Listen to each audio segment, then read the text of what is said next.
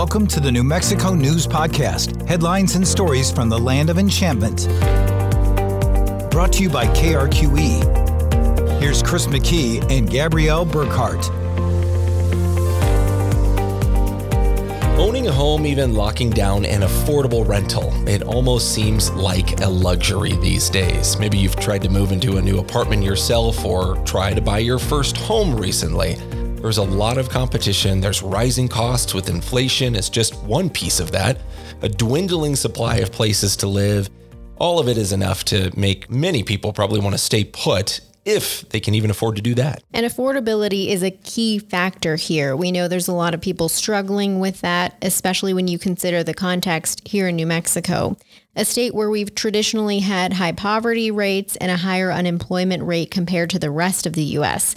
More context for New Mexico. According to the Greater Albuquerque Association of Realtors market report, the median home price increased 17.4% to $340,500 in May compared to last year. The average home price increased by 20.8%, while overall inventory decreased by nearly 17%. We know that's a lot of numbers, but basically, Homes in Albuquerque are selling for roughly 20% more than they did a year ago.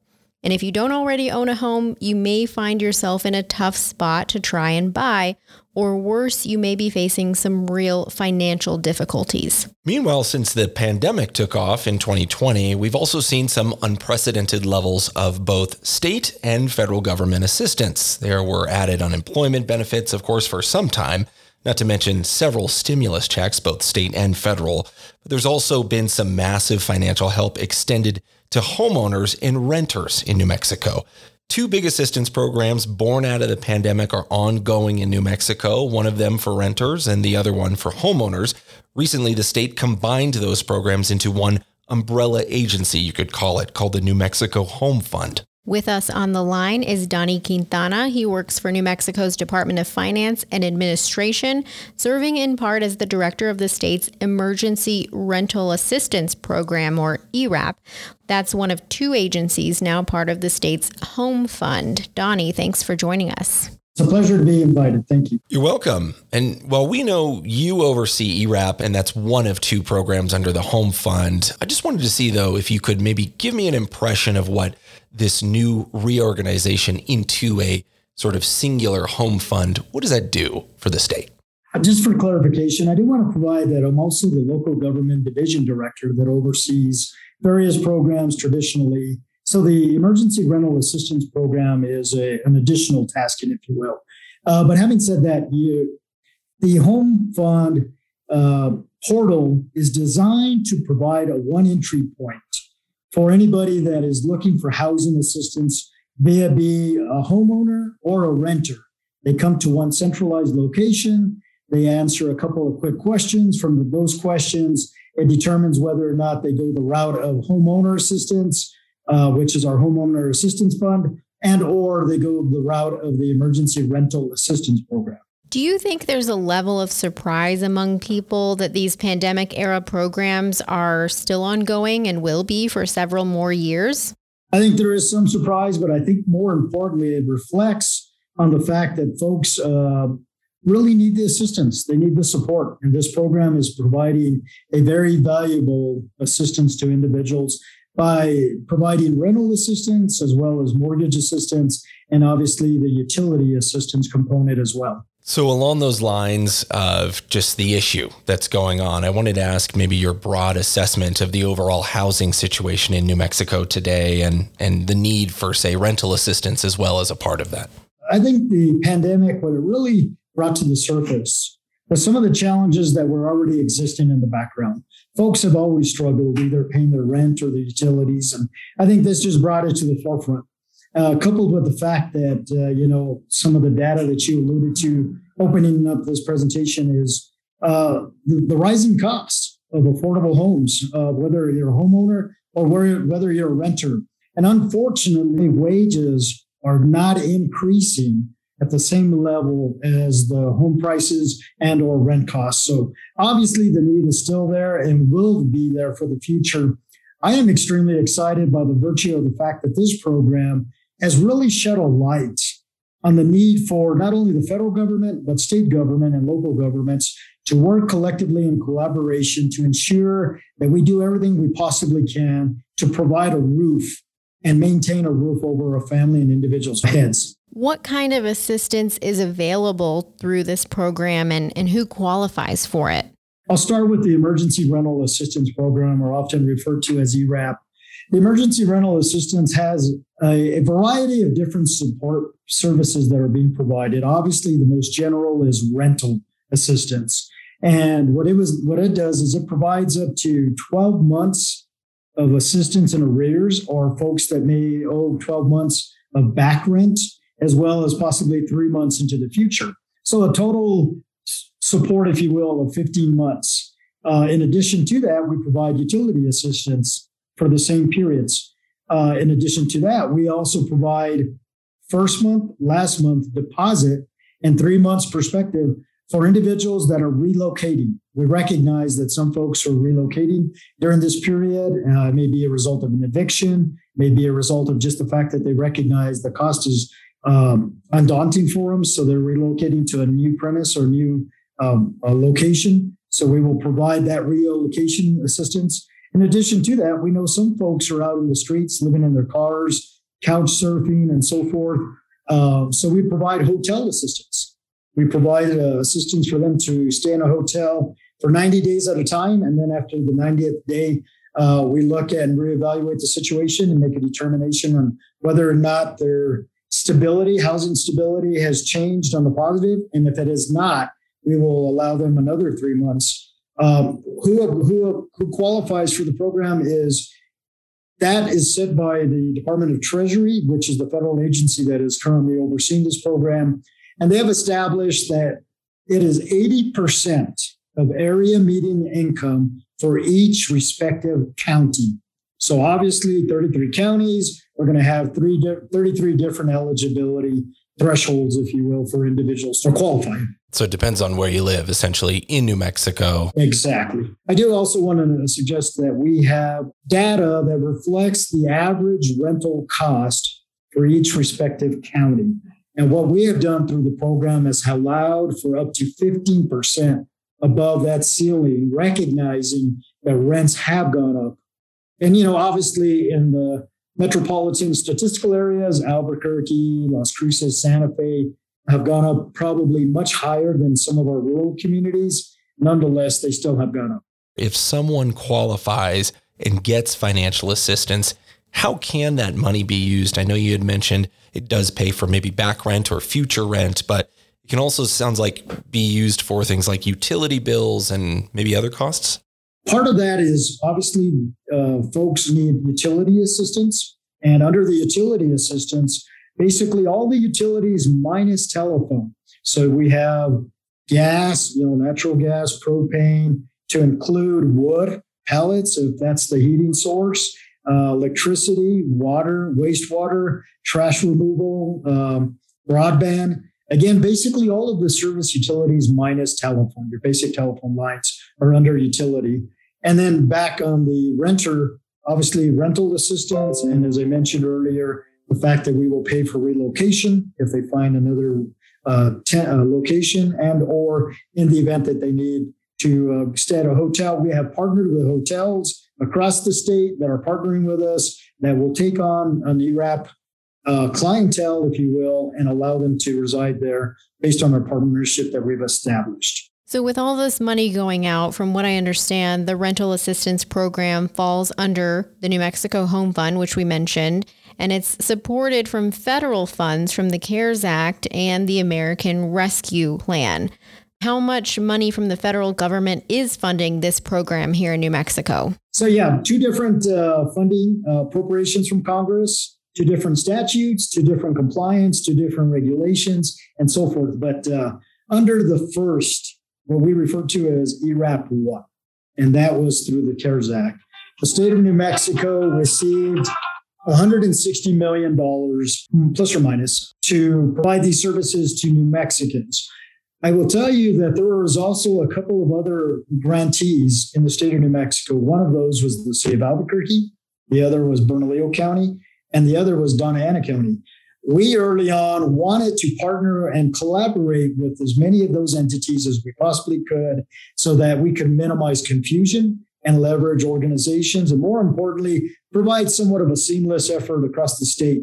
So, having said that, the state of New Mexico has partnered with the city of Albuquerque on the administration and execution of these funds. The second award is Emergency Rental Assistance Program 2, as we refer to it as, and that is $122 million that is being provided uh, to us. And that, that was available in June of 2021 and carries on till September uh, 30th of 2025, or unless the funds have been exhausted by that time. Uh, under the Emergency ERAP 1 program, the funds were available to us uh, March of 2020, and they um, terminated uh, September 30th of 2022. So here recently. Certainly, anytime there are programs that involve benefits to people who need it, there's always going to be people who take advantage of things. And so I wanted to ask you, you know, how is this program being safeguarded from people who say want to take advantage of the system for, you know, mortgage or rental assistance here? What sort of checks and balances are there maybe in the application process and other areas? You know, I, I just want to start that re- response by saying we take our fiduciary responsibility extremely uh, conscientiously. We recognize these are taxpayer funds, and therefore we want to ensure that the folks that are actually receiving the support uh, are eligible. So, having said that, it's kind of a multi layered effort. We have things in the application process uh, that allow us to determine one, that the individual is a legitimate individual, that they reside in the state of New Mexico. Um, we have various systems within the system that allow us to check um, locations. We work with county assessors. We basically have a software program that allows us access to all the public um, provided databases that we can confirm where folks are actually residing, where they register their cars, uh, things to that nature. In addition to that, we have developed partnerships with the Taxation and Revenue Department, which uh, maintains one of the largest state databases in state government. Every one of our applications runs through that ta- database to determine if we can deter- uh, verify six data fields whether or not the individual is a legitimate individual. We verify IDs. Uh, we also have a relationship with the Human Services Department. Anybody that is currently receiving benefits from Human Services Department, we confirm and validate that it's the same individual. Again, we work with the county assessors, we work with landlords, we work with property managers, we work with utility companies. The federal government refers to the fact that we are partnering with these individuals as a third party proxy and fact specific third party proxy. And what that does is it allows us to get the information from the folks that are actually owed the money. So if you're a landlord, we get to be able to reach out to the landlord and say what is actually owed to you. If you're a utility service provider, they confirm that they, yes, indeed, this individual is an app, a client or a customer of theirs, and how much is owed, and so forth. And we do that with property managers, and that's we call that the bulk processing. And the state of New Mexico was the first to implement that type of effort strategy, and now it's deployed across all 50 states.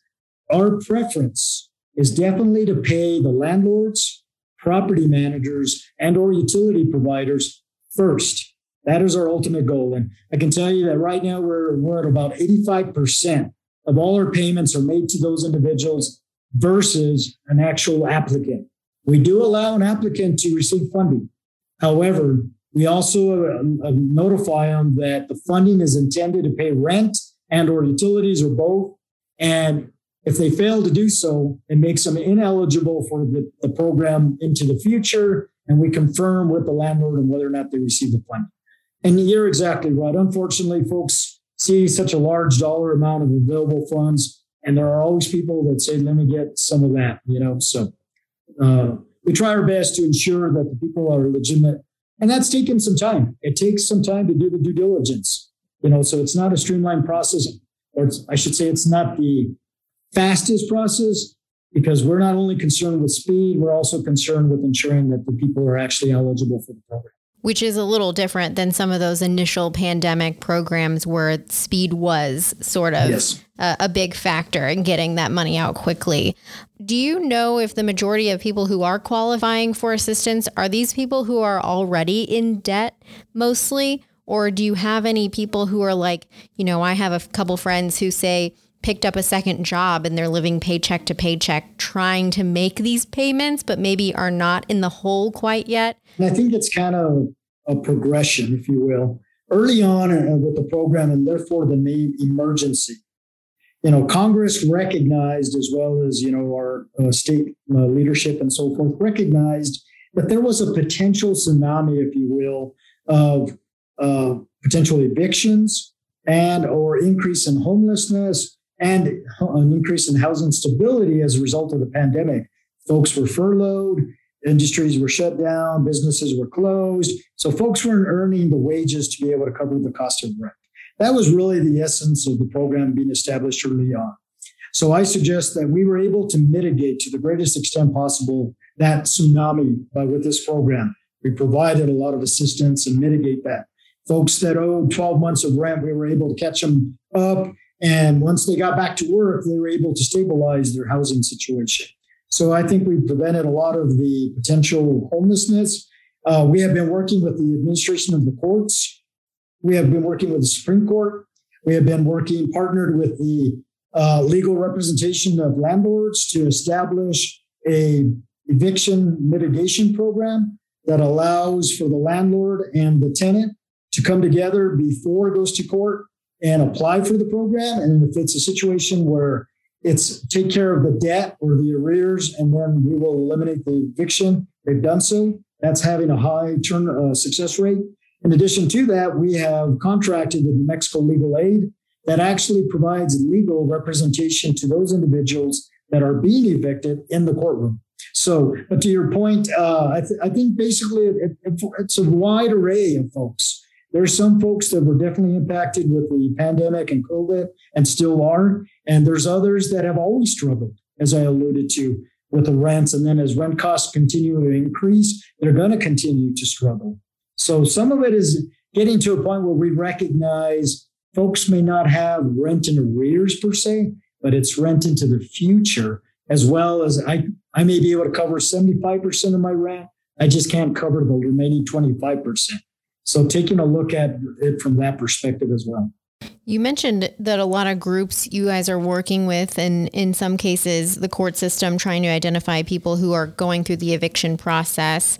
How is that working out? Is it working out efficiently? it, it is. You'll be amazed. I am very proud to say that, uh, you know, I, I, often suggest that it's through discovery, uh, bringing people to the table. Uh, and I, I tell folks the table's round and let's discover the conversation and dialogue what are the solutions and get everybody's perspective right? The state of new mexico was able to uh, delay if you will the eviction process. The moratorium was delayed in the state of new mexico. Uh, and with that, that that provided us an opportunity to roll out a program working in collaboration with the administration of the courts the judges the supreme court justice bacon definitely has been a rising star for us in, in regards to that. Uh, about being able to roll it out through a, on a quadrant basis rather than the whole state. The moratorium being lifted across the whole state, we lifted it in quarters of each one of the state, and we focused on those applications coming from that area so that we could mitigate to the greatest extent possible all of the potential evictions. I will suggest to you, you have the numbers in front of you when you think about the fact that you know 56,000 households that have been assisted, each one of those can have been could have been an eviction, right? Because the reality, if they don't pay their rent that's owed, they could have been evicted. So all of these households could have been a potential eviction or a, a homeless situation or housing instability. Can you give us an idea of how many New Mexicans have received rent and utility assistance so far and how much money is left to distribute? Right now, I believe we were upwards of 56,000 households that have received assistance. And that can range from an individual person to a family of two, a family of four, a family of six. So a household is just basically the residents that has applied for the program, but it could be multi people. So if you think of it, it's 56,000 households. And then in a household, there could be up to four people uh, in that household. You can multiply that times four, and that's really the benefactors, right? We've exhausted all of the emergency rental assistance program one funds, which was our requirement under ERA 1 by September 30th. We now are utilizing and have been utilizing since March of 2022 the emergency rental assistance 2 funds.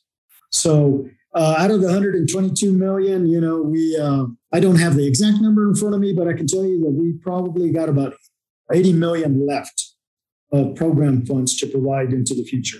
I know we haven't really talked much about it because the emphasis has really been a lot yeah. on rentals here, but but the homeowner, yeah, the homeowners are also an element of that. Um, yes, certainly yes. in there from the statistics provided by the state.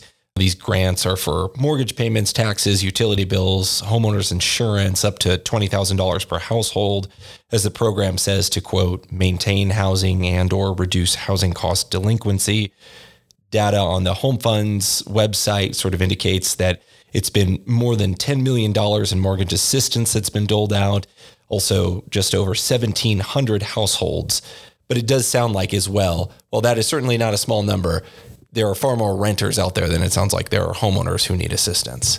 If you're a homeowner and you have a mortgage, uh, there's a variety of different key uh, players, if you will. There's the mortgage companies, there's the financial institutions, there's Fannie Mae, Fannie Mac, you know, federal government.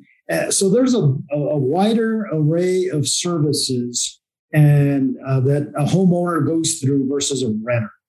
So there's a lot more protection, if you will, and more assistance provided overall for homeowners because the reality is homeowners have a larger stake investment in, in their home, right, versus a renter. Not to say the renters don't has don't have as well, but um, I say that suggesting that Congress recognized that homeowners there were already a variety of different programs that were eligible.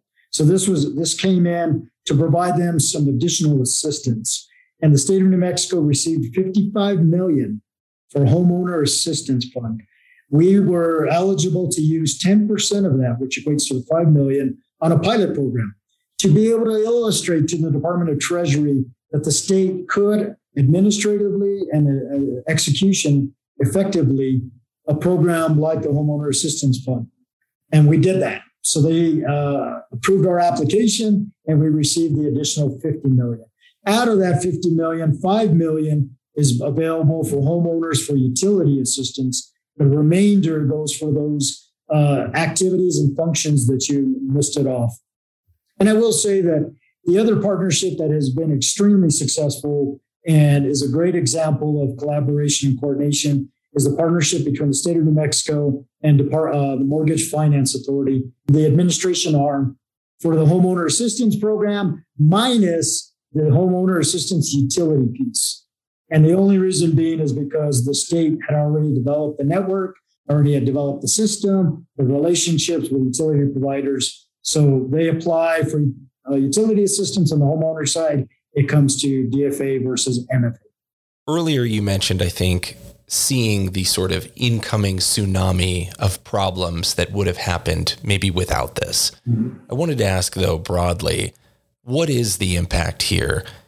What would have happened had no assistance been out there, you think? I, I, think we would have had a huge increase in homelessness, a huge increase in evictions. I think we would have definitely seen a huge increase in housing instability folks that were, you know, in an unstable housing environment. And I do want to just take a moment to focus on the housing stability piece as well, uh, because you know early on was the prevention of potential homelessness, increase in homelessness, uh, uh, housing instability, evictions, and so forth.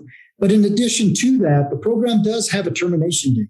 So our goal is to really try to improve the housing stability piece. So the both funds, both the ERA1 and ERA2, provide up to 10% of our allocation, state allocation, for establishment of housing stability.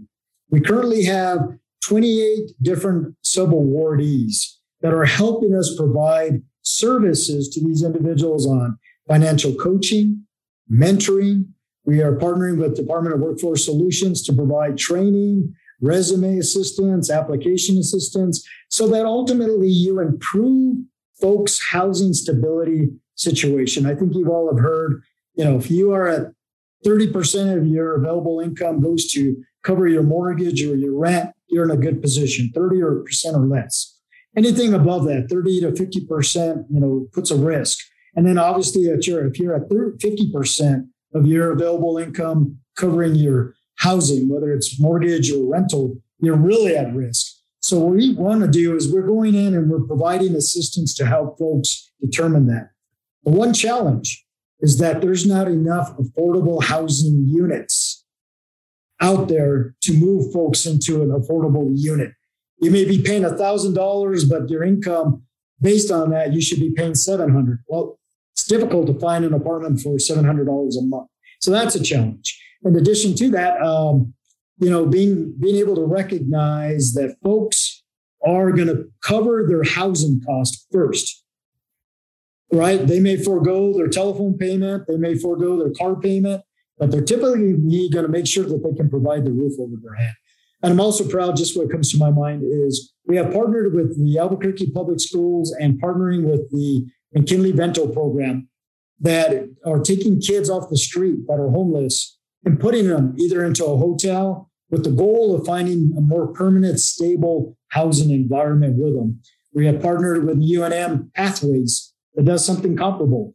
We are focusing on addressing domestic violence, folks that have lost their home or their rental unit as a result of domestic violence, find working with shelters and organizations that we can cover their cost, uh, elderly, uh, folks that are elderly, folks that are disabled, veterans. We're, we have all of these targeted populations that we are trying to maximize and optimize the existing resources and leverage them, you know, so that we have that framework and that network and that system to provide as much assistance as possible. But the reality is, uh, you know, it's a challenge when you don't have enough affordable units. That that would I, I would say is one of the greatest challenges across the state is uh, the availability of affordable units. You see a lot of construction of apartment complexes, and and then obviously, right, uh, they're charging fair market rent. If you're paying $2,000 a month in the city of Santa Fe for a two bedroom apartment, that, that is, that's steep for folks to pay. You know, so how do we address that? There are obviously going to be people who see this type of program and maybe based on their politics say, this is just another government handout. These people just need to pull themselves up by the bootstraps and get to work, you know, pay their bills like we all do. What do you say to people who maybe have that cynicism of saying, you know, that this is just another handout? There's a, a, an array of different scenarios, but uh, you know, as we've administered this program, the one thing that has really surfaced or resonated with me is the fact that a lot of folks are trying their best. They really are trying their best to uh, provide a roof over their head, uh, but you can't afford two thousand dollars a month. You just can't afford it. I don't care how hard you try. And the other aspect is I really am conscientious of the fact that there's kids out there. And, and kids need a roof over their head. They need to be safe. And um, so I would say that, yeah, obviously there, there may be that percentage of folks that are out there saying, you know, why not let the federal government or state government cover my rental costs? And that's very unfortunate. But I think the majority of folks are really trying and they're asking for a hand up, not a handout. They're, they're facing some challenging times and they just need a little assistance and again, therefore, the name emergency. It's an emergency. It's not a prolonged. And that's why Congress and their vision uh, and Department of Treasury establish a, a, term limit so that we don't pay for two years, you know. And in the reality, I don't think anybody's life changes that drastically in 90 days. It takes a little bit of time for folks to get a secure footing underneath them. And we're much better off by providing that assistance and stabilizing folks so that they can put a good foot forward then they won't come back for assistance rather than give them one month and and they're really not stabilized. So I mean, I, I can see that perspective, but I would just challenge it with saying that I think the majority of folks that we have seen and the applications are legitimately trying their best to make uh, the best situation they possibly can. Pleased to say that the program has supported uh, individuals in every single county across the state. Uh, we're proud of that. You know, we've had a good, excellent uh, media advertisement campaign. Our goal from the get go was to ensure that we were reaching into the smallest communities, even if it was just one renter from that county. We wanted to make sure that they were eligible for the program and could receive assistance to the larger, obviously, the city of Albuquerque, Bernalillo County, Sandoval County, Doña Ana County, and so forth. Um, but we want to make sure that everybody has access because everybody needs a helping hand. Thanks again to Donnie Quintana for taking the time to share all of this information. One thing he did share with us outside of the interview is that the ratio of home ownership versus renters in New Mexico. In New Mexico, we have a higher home ownership rate than actually the rest of the country at about 67.6%. The homeownership rate across the U.S. is uh, almost 64%. So, yeah, New Mexico's is just a little bit higher up there. When you look at households, right, a household could be either owned or rented.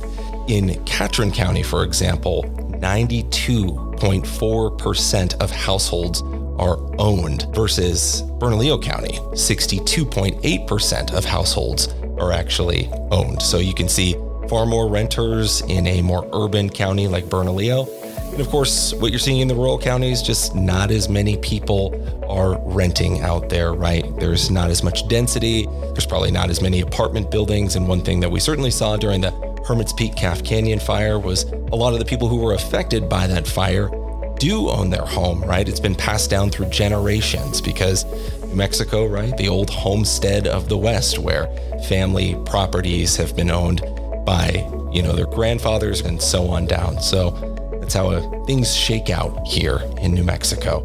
We appreciate you joining us here for this episode this week. If you got an idea, feel free to email it in. I'm at Chris McKee TV on social media, and you can also reach me at chris.mckee at krqe.com. And I'm Gabrielle.Burkhart at krqe.com via email and gburknm on social media. Thank you all for listening.